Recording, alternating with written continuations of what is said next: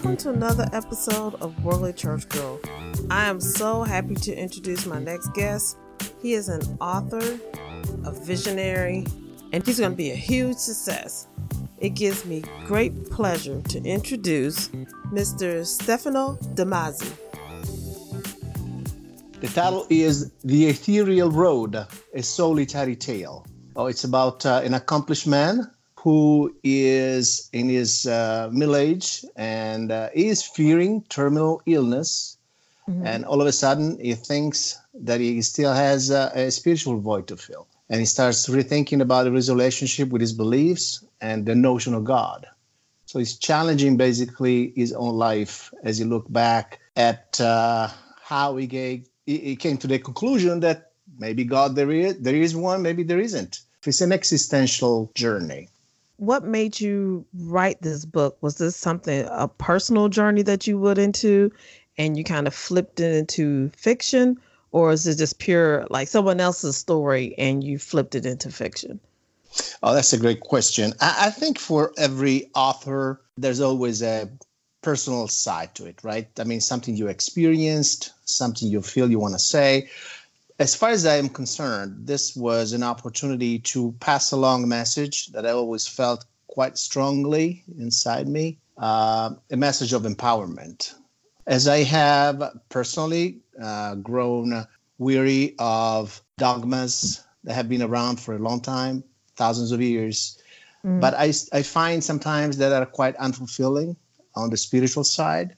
And so I personally enjoy this uh, unique journey within myself, and uh, uh, I fictionalized it in a way. But the underlying message is that it is a message of empowerment for everyone to find their own uh, inner light. That's very true. And that's probably one of the hardest journeys for each individual to do is to find their own inner light. Exactly. I think uh, there's a lot of noise, and people, in my opinion, should be able and capable and willing to cut through the noise and find that inner voice uh, that leads them to to the uh, you know the, the, better understanding of what is the idea of God as a pervasive uh, overall entity that is really at the uh, at the uh, essence of the universe as we know it. I think it's fundamental that people abandon paths that have been laid out by somebody else and find their own. I think it's one of the most actually dangerous things is to mm. lend yourself to the interpretation of somebody else. If there is a one uh, underlying uh, critique uh, that the character of the book, his name is Julio, by the way, mm-hmm. okay. Uh, that is posing is uh, it keeps on wondering in this thought-provoking manner, why do I need a mediator to reach out to God, who is better equipped than I am to communicate my needs, my fears, my concerns. I am the only one. I've been empowered. I am perfect. I'm a child of God. I am perfect to the extent of looking for perfection, right? Of course, I'm flawed, but I have been given the tools. I have been given the spirituality, the sensitivity, the openness, and the will to search and to seek for answers.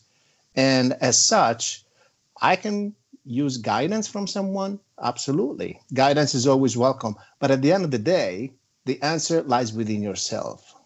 And uh, there's always a passage, actually, this is probably one of the biggest reasons why I came up with this idea for the book. Uh, are you familiar with uh, Michelangelo? You probably heard about the artist. Yes. Right. Mm-hmm. right. Mm-hmm. In, in, the 1500, Michelangelo, you know, this uh, among many, many beautiful things that he that he uh, was able to craft, there was this uh, marble statue, the famous David of Michelangelo, and it's in the 1500. It's one of the most perfect, uh, flawless uh, things that has ever been created by by a man. This statue is amazing. It's so perfect. You can see the veins, you can see the muscles. I mean, for that time, it was thousands of years ahead in his craftsmanship. Mm-hmm. And people people asked him, um, "How do you come up with that?" The anecdote says that he responded with this. He said that, "Well, the statue was already in the rock. I just took out the unnecessary parts and that made me think a lot about uh, how we, in a way, are humans made of light and uh, spirituality. And we have to eliminate the unnecessary grease, the unnecessary uh, noise that confuses us, mm-hmm. that made us, the, the, things that make us uh, un- unable to see through this, you know, curtain of smoke. Mm-hmm. Uh, so I think the, the, the the path is within us. We just need to make sure that we identify how to get there. Do you have a hard time trying to explain your book to people? Yes, I definitely do yeah. because it is a uh, it is not a typical book that you would find online. Uh, this is a book that deeply uh, talks about philosophy, dilemmas of faith, dilemmas of fate versus free will. And these are typically subjects that are, in quotes, considered a bit heavy for the vast majority of people. Uh, some people are not willing to listen to them because they're afraid. Uh, some people instead believe that is a little bit far fetched to think that way. That we have pastors and rabbis and guru they are supposed to tell us how things are supposed to be. And mm-hmm. some people instead think that it is quite of a it's a little bit tough to be confronted with because they're afraid of uh, being left alone, searching and seeking for those answers within themselves. They're afraid somewhat to confront themselves with uh, uh, their inner fears. Now, would you categorize your book as a fiction or a spirituality book, a Christianity book, or or what, what where would you put your genre at? Because yeah, I'm pretty sure that's question. the that's the hard one for you. I know.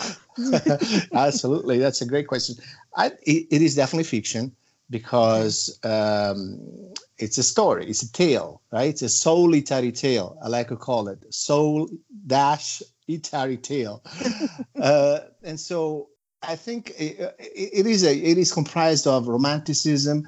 There's a touch of magical realism, and spirituality and philosophy are the uh, essential themes. However, I think overall it would be probably falling under literary fiction, which is typically a, fiction that does not have a very defined thrilling plot from uh, beginning to end, but rather but rather it, it, implies you know a research of the proper way of describing atmospheres, emotions, and and, and things that in a way elicit a, a personal journey on behalf of the reader.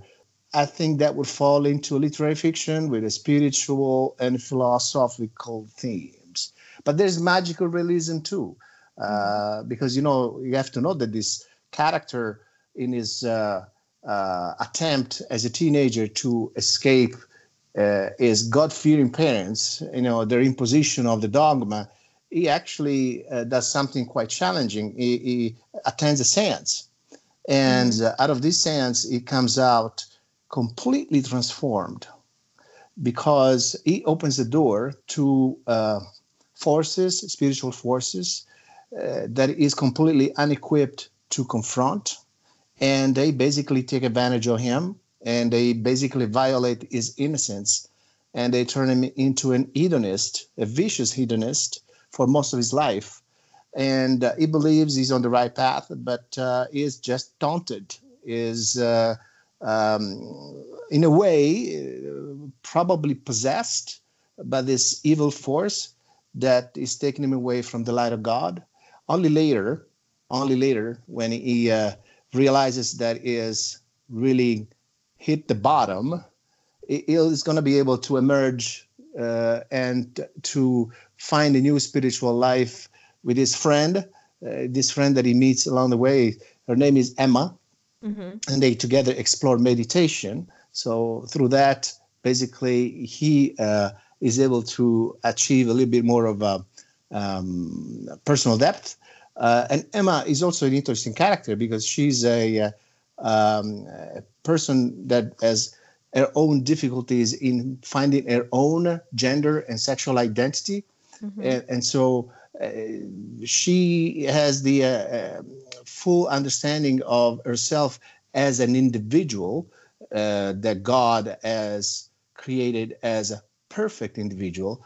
and at the same time, she has difficulties understanding where her own identity lies and how she, she can reconcile this uh, uh, idea of self with the, the idea of the creator. What's Try to be time prepared. period? What's the time period of It's modern times, but obviously it's contemporary. But it starts uh, in the '60s as he grows up as a teenager.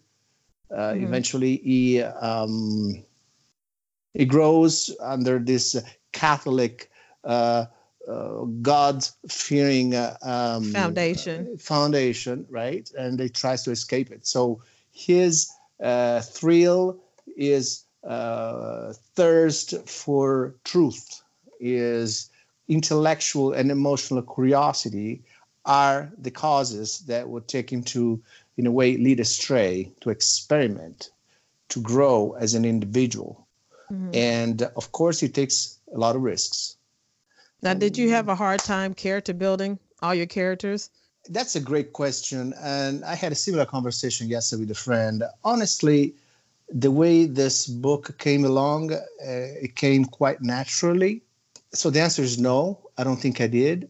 And simply because I made uh, uh, one of the things that I enjoy doing, and I am very grateful to our creator to have endowed me with, is the uh, is compassion and uh, attention towards my fellow beings.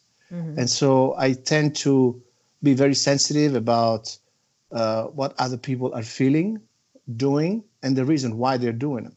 So I Mhm. put myself in their shoes. So uh, to build these characters, I simply, I simply reached out to memories of friends and acquaintances that have uh, crossed my paths, and I- and I try to really open myself to understand the type of uh, predicaments and dilemmas they themselves must have been uh, feeling as they were undergoing uh, those uh, the, those uh, anxious moments, trying to define their own identity. I think uh, not only as authors but as individuals, we are mandated to open up and reach to each other uh, in a better realm of understanding. I Mhm. think if we were able to link to one another in a way that benefits one another, we would be in a better world.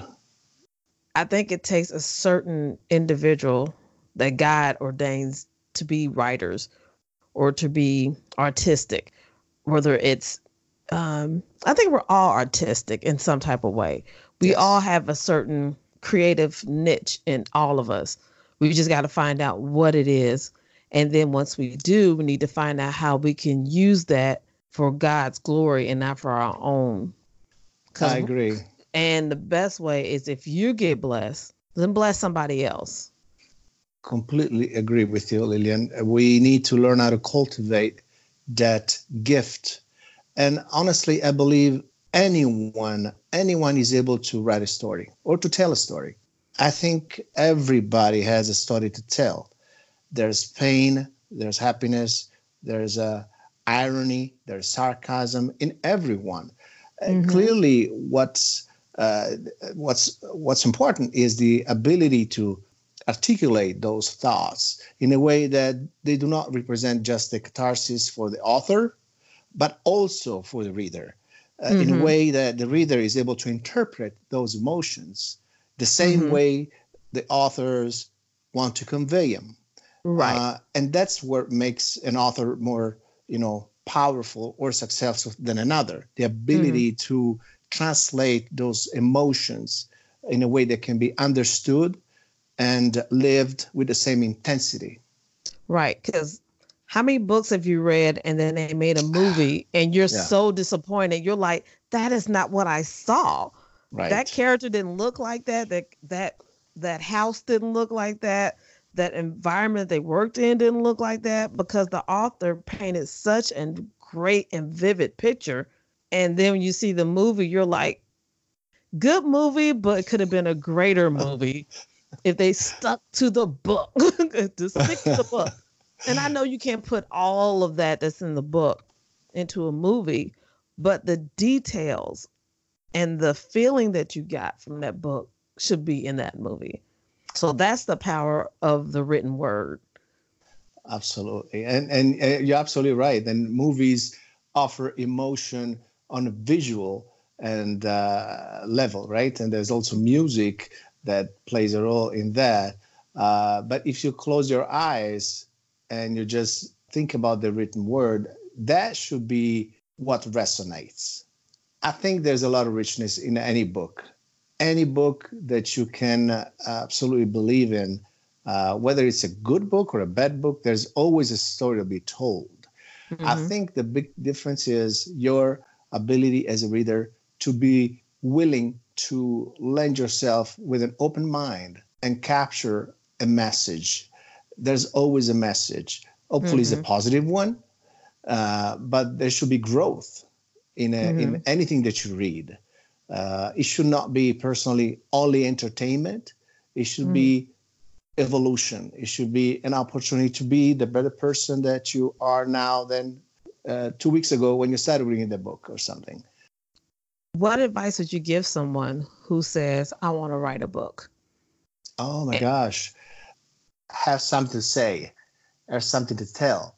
Mm-hmm. And I do believe that anybody has something to tell.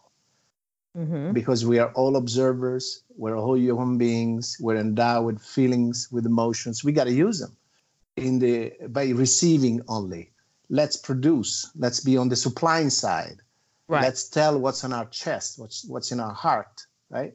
Right. That, so that would be number one. The second thing is to just let it out without thinking.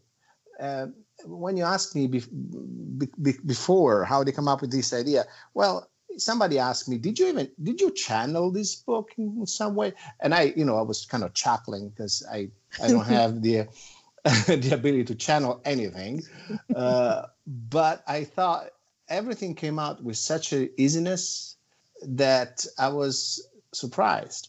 And uh, when I talk about easiness, I'm talking about you know the concept, the main dialogue. Clearly, uh, the third part of the suggestion is to rely on techniques, rely on uh, the what, makes the ability to write. The thought is a bulk thought. The concept is raw, right? You have to work the concept to to shape it right. and to make it in a way that is digestible.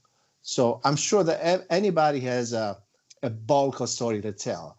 They have to translate it into a readable format, and then they have to work hard, really, really, really hard, to carve out the noise and leave the emotions. Mm-hmm. Uh, obviously, if you are a first-time author like myself, uh, writing classes don't hurt. Actually, right. they do very well. Yes, they do. Uh, workshops, I attend several of them, and I try to keep myself humble because not only, uh, you know, um, writing is a process of transformation that you you should never stop, and it never stops. But also, I'm a non-native speaker, so I'm an English speaker second language, and so uh, some might say that uh, my vocabulary is much more limited than the native speakers. Mm-hmm. And some might say that uh, I am not capable of translating into the proper emotions certain concepts because I was not born in this country. And so uh, I do not know the subtleties uh, of, of the language as much as a, a, native would. And there's some truth to that, right? Mm-hmm. And so I don't have, uh, I don't have the expectation to write well. But when I write, I typically uh, have an editor take a look at it, look mm-hmm. for flags, look for you know uh, that specific uh, adjective that might not sound the way it should be sounding the way you want. You know, and from mm-hmm. time to mm-hmm. time, I admit, you know, uh, of course, those are real uh, challenges. But as I as I write and I keep on writing, uh, just like you do when you go to the gym, you know, your body gets a better shape, and so is my writing my last question for you. Yes. If you could have any song be your theme song when you walk into a room, what would it be and why? Oh my gosh, that's an amazing question. You know, um, I could have several, but the one thing that actually is crossing my mind in this very moment deals with uh, the United States. Because I became an American citizen uh, years ago, and I did it. Uh, I had lived here almost 20 years already, but I, I wanted to do it because this country, to me, has always embodied uh, the values that as a human being I wanted to be inspired by mm-hmm. integrity, uh, brotherhood, uh, humanity, happiness, equal opportunities. Those are the things that strongly resonate within me every day. Lately, the news are not very positive for our country. No. And no. so I have uh, felt very discouraged by that. Uh, but if I could play one one song, would be actually the national anthem oh, wow. of the United States because I espouse those values and those beliefs very strongly, mm-hmm. and they're being ripped apart at the moment, and uh, it makes me feel very sad. It's heartbreaking. It's, it's heartbreaking. Yes. And if there's one final part thought, uh, authors and people like yourselves, you're an author and uh, you are you know an anchor woman, a, a radio personality. People like yourself, people like ourselves, must use our word to create an environment of positivity uh, where people are ag- acknowledging and uh, professing the values upon this uh, upon which this nation was built. Those are messages of love. They're not messages of hatred. And uh, if you and i and everybody who is who has something to say will continue to proffer this word in a positive way it would be a better world. Yes, so we we got to do our part. I almost wish that the news would do more good news versus bad news. But they always show all the the bad stuff, and then like the last two minutes they show some good news. I'm like, I know this world has done more good news than that little the little puppy that got rescued or someone found a wallet. That that's it. but all these people got killed or robbed and houses burned down and but you got hours of that, but you only got two minutes of a puppy there's come on, there's more than that. We're so much more and bigger than that. Yeah. Well, negative negative news are the ones uh, which sell. That's the yeah. problem. You know, yeah. people are dragged by them. We need to connect at the human level mm-hmm. uh, as human beings, and we need to. And this negative news are the noise, are the same thing that we were talking about earlier. Eliminate out of your path the negative, the negative news, the negative people, people who who does not mean well people who don't mean well mm-hmm. and keep positive. And that's the way i think we should all be. It's not easy uh, because we are all dealing with our own problems and difficulties. But i think the trust and the hope and the faith uh, that is being uh, endowed to us by our creator at some point will have to emerge and, and make us a better a better place and mm-hmm. better people with a better future for those who come after us. Well, thank you for doing this. I appreciate it. Oh, it's been my pleasure. And uh, you are yourself a light in the darkness with oh. the things that you do. So thank you. I'm, I'm happy that I was able to, you know, uh, talk with you about this, about my book. So I appreciate that. Thank well, you. You're welcome, and I'll have you on here again for sure. Yeah. maybe I have maybe I have you and your wife on here so y'all can talk about the struggles uh, for her of being the wife of an author and a mother of a band kid. Why not? Why not? Have a good evening. You too. Bye-bye. Bye-bye. Bye-bye. I'd like to thank my guest, Stefano, for coming on my show. I can't wait for the world to see what you're going to do. And if you have any questions or concerns, or if you would like to be a Worldly Church Girl, click the link below and shoot me an email, and let's see what we can do with that thing. And as always, thanks for joining your girl, the one and only Worldly Church Girl.